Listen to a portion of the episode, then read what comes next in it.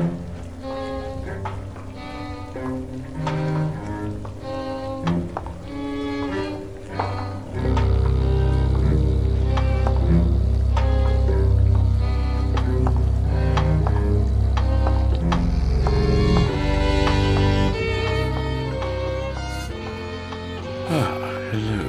so good of you to stop by this evening, and welcome back to the Gallery of Curiosities.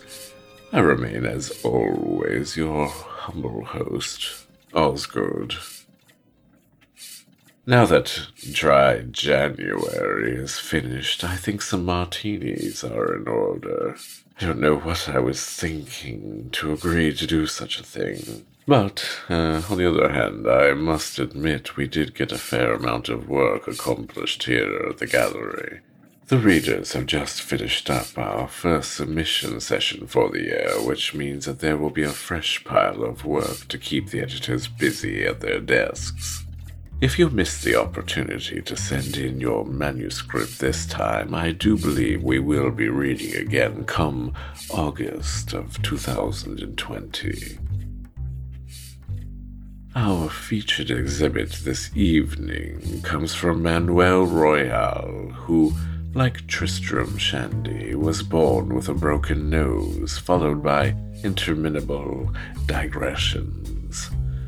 Although his body resides in Atlanta, Georgia, his mind can be found shuffling down the alleys and circumnavigating the roundabouts of Donnatown an imaginary mid sized city somewhere in the Carolinas.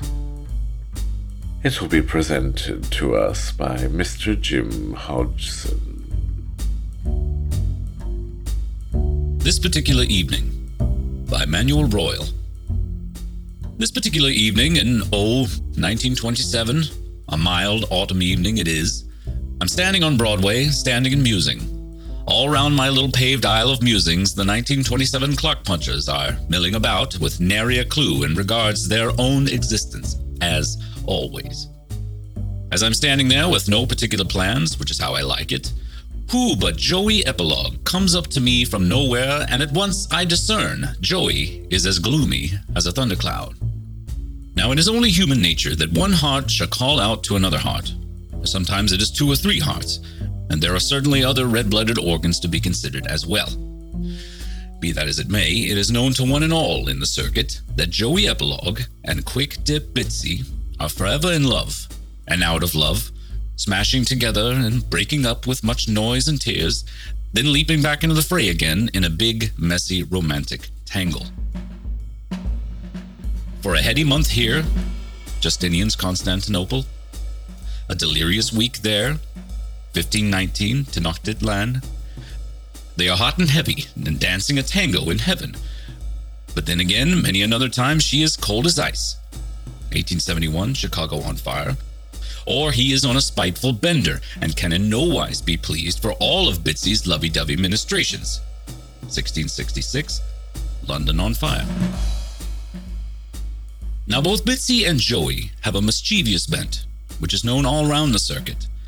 Once upon a time, Bitsy gets quasi elected to the 2087 Eastern Autonomy Cabinet so she can watch the Engram crisis. And once upon another time, in 1150 something, Joey stumbles backwards into supposed godhead, finding himself worshipped as such on some rocky island. Between the two of them, they bend many a rule. Not too much, no more than a baker bends a pretzel, Mulberry Street, 1912. Look for Otto Voos's pushcart, for therein lie the best pretzels found in the city of New York at any time. But such incidents and varied peccadilloes are not the cause of trouble betwixt Joey and Bitsy. No. Anyone, that is, anyone who is not Bitsy or Joey, can see they are much too alike to be together. They yank and shove each other, attract and repulse. They get crazy. They forget every guideline of polite behavior whenever they clap eyes on each other, such as, for instance, dropping in on themselves and doubling down in public. A couple dozen of the crowd at the Queen's Erlanger Theater concert in Philly in 1975 are Joey and Bitsy. After the concert, they all fill up a suite at the Loews and do things that are not in the dictionary. But this particular evening, as I enjoy a bit of 1927, I happen to know Bitsy is meanwhile in 1755 Lisbon taking in the earthquake. So while Joey Epilogue darts among the square black cars of 1927, I am curious regarding the cause of his distress. But it is no kind of a mystery why he seeks me out. Joey needs an ear and a shoulder and a rider on some of the fellow's bar tab. Sure enough, Joey at once touches me for a drink, which is fine because Prohibition New York is my favorite spot for tippling. There are within an easy walk numerous speakeasies that serve decent liquor and have decent bartenders and are full of indecent patrons. Clock punchers they may be, and therefore as much shadow as substance, but they are companionable shadows, enjoying the fellowship known only to a gathering of lawbreakers, and that is good enough for me. Meanwhile, 2044 is my least favorite time to even attempt to find a friendly drink anywhere in New York, city or state, for obvious reasons. Joey is down at the mouth and ready to spill, so like a gent, I pry open my purse, and soon a sturdy barman is pouring the juice in my glass, a stingy ounce at a time, and Joey is pouring his troubles into my ear by the bucketful. It is Bitsy, he says. We are on the outs now and again, that much I can live with. But this time I am afraid it is over for good and all. You must help me fix this. Now, once in 1692, Salem Village, I must make Joey Epilogue watch a witch hanging to convince him they do not burn witches in 17th century America. So, with Joey, one must show, not tell, to convey simple facts. With not so simple facts, one must sell him on repeat performances. One time, just for example, Joey takes a notion to go and save President Garfield from his normally scheduled assassination.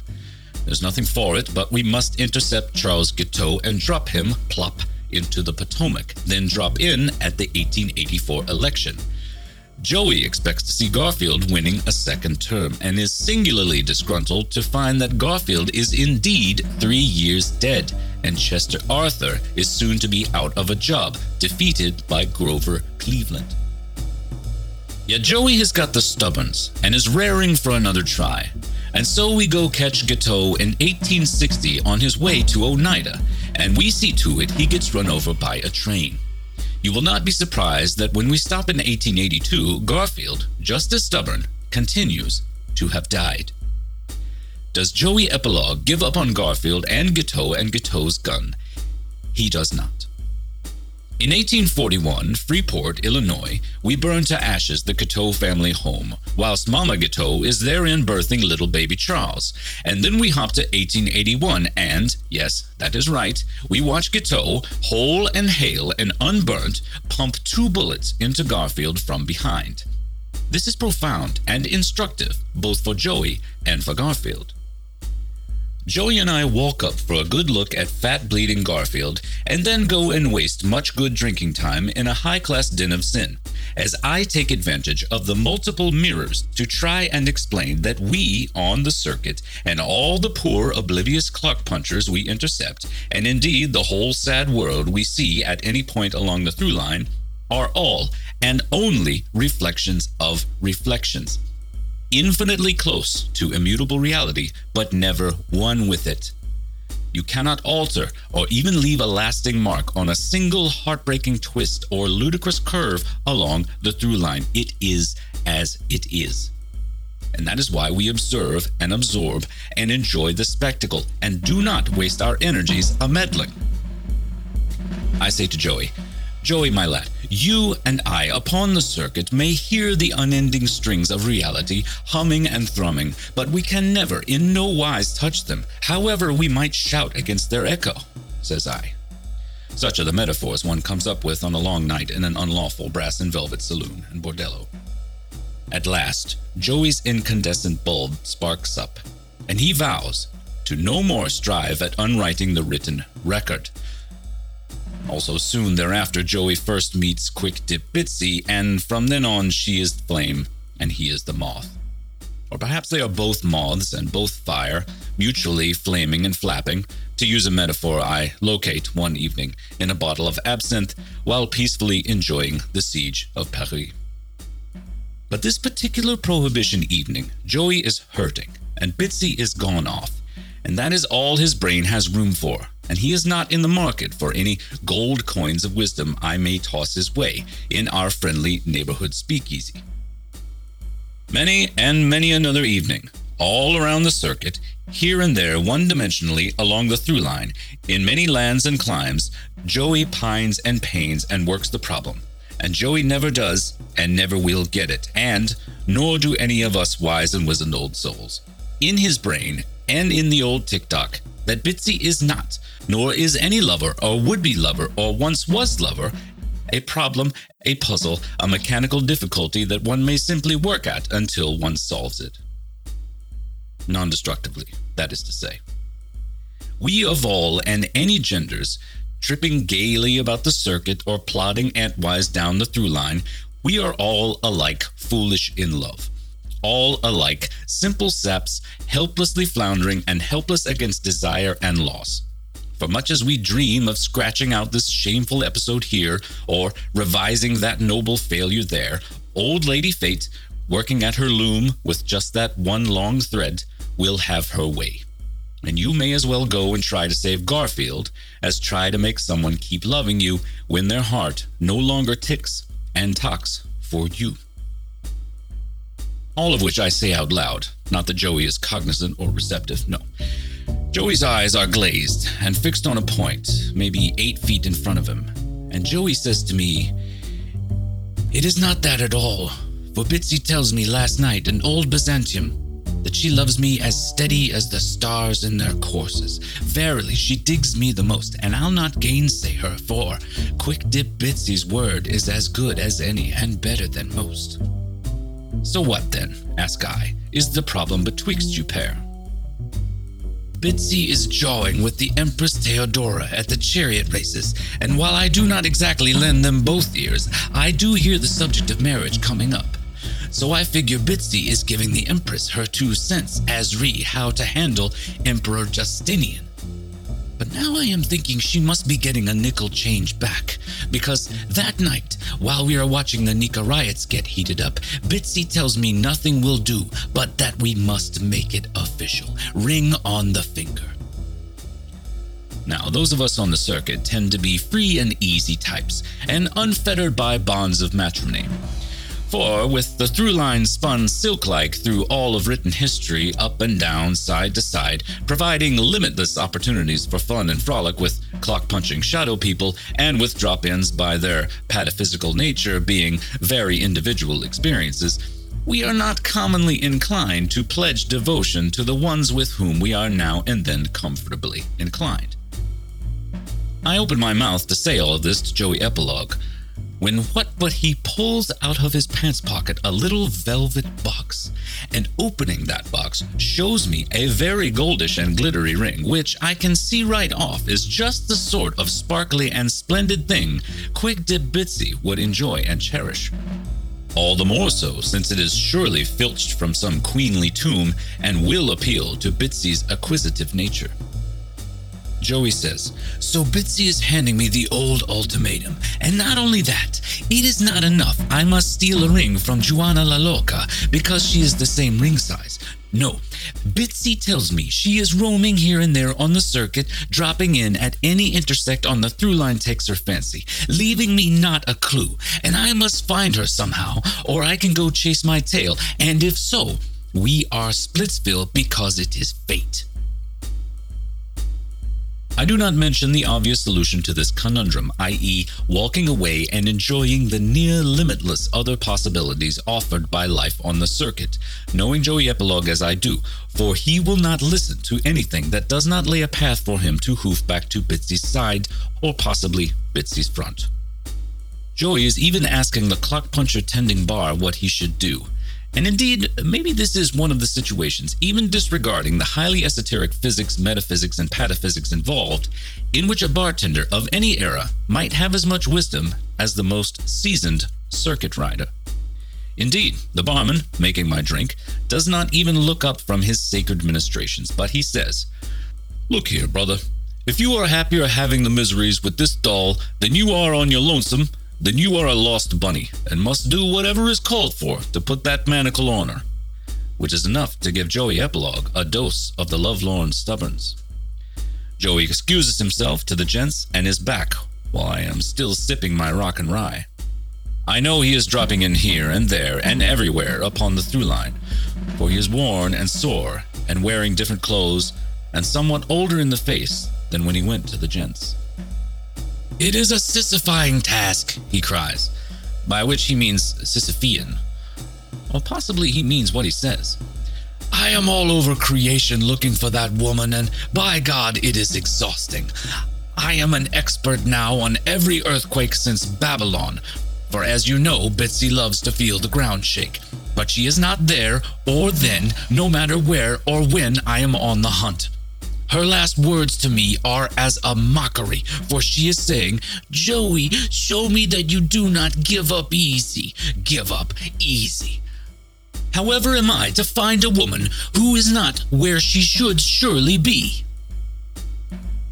During Joey Epilogue's epic five minutes in the gents, I have troubled to learn the name of the Shadow Man clock puncher behind the bar, and it is Elroy. I tap the rim of my glass, and Elroy is prompt to tend to the emptiness within it. But with such a thoughtful look on his puss that I ask him, What is the word, Elroy? And he lays an elbow down on the bar and leans well in. Brother, he says to Joey, my whole life I know two things about dolls. One is, you must take them at their word. Two is, no matter what you think they should be doing, they are doing what the hell they feel like doing. Now Elroy sets my fresh and tasty rock and rye on the bar, but I have not so much as a sip thereof, because Joey Epilogue grabs my lapel and drags me bodily back into the gents with him. And strike me pink if we are not immediately dropping in on a warm summer Washington, D.C. day in 1881, stepping lively in a train depot that feels familiar as a favorite vacation spot because over there is President James Garfield going into the waiting room to wait for his train to Williams College, and yonder comes the fadedly murderous Charles Guiteau. But not a single eye does Joey Epilogue have for the unfolding historical violence tableau, because standing squarely between us and the soon to be action is a little black haired twist in a summer frock, none other than Quick Dip Bitsy. What does Joey do but drop to a knee in front of her right there and pops open his little velvet box just as the first shot booms? Bitsy has her arms around Joey before the second shot, and the two of them are off.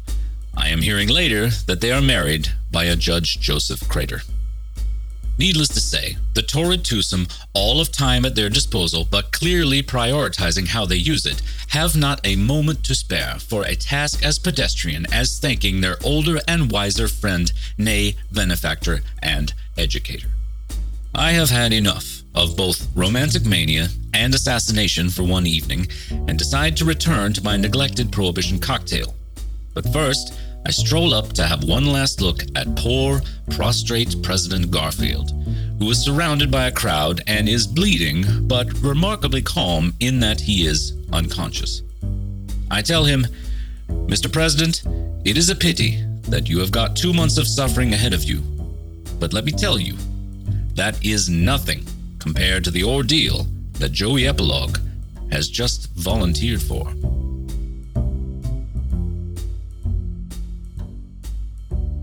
This evening's narrator, Jim Hodgson, is a humorist from Atlanta, Georgia. He writes, produces, and acts in Bad Gladiator, a full cast audio comedy set in ancient Rome, which is a most excellent podcast. Do look it up at badgladiator.com. The evening is still rather young. I think I'm in the mood to go drop in on some of my favorite drinking haunts. They must be wondering where I've been this past month. Dry January, what was I thinking? Do take care and come again and visit next time at the Gallery of Curiosities.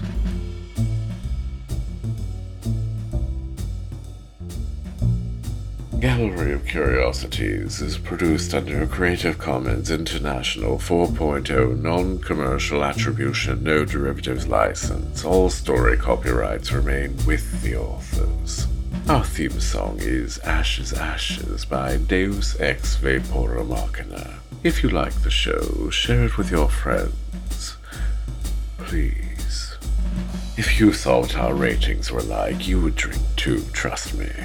This episode was produced in February of 2020.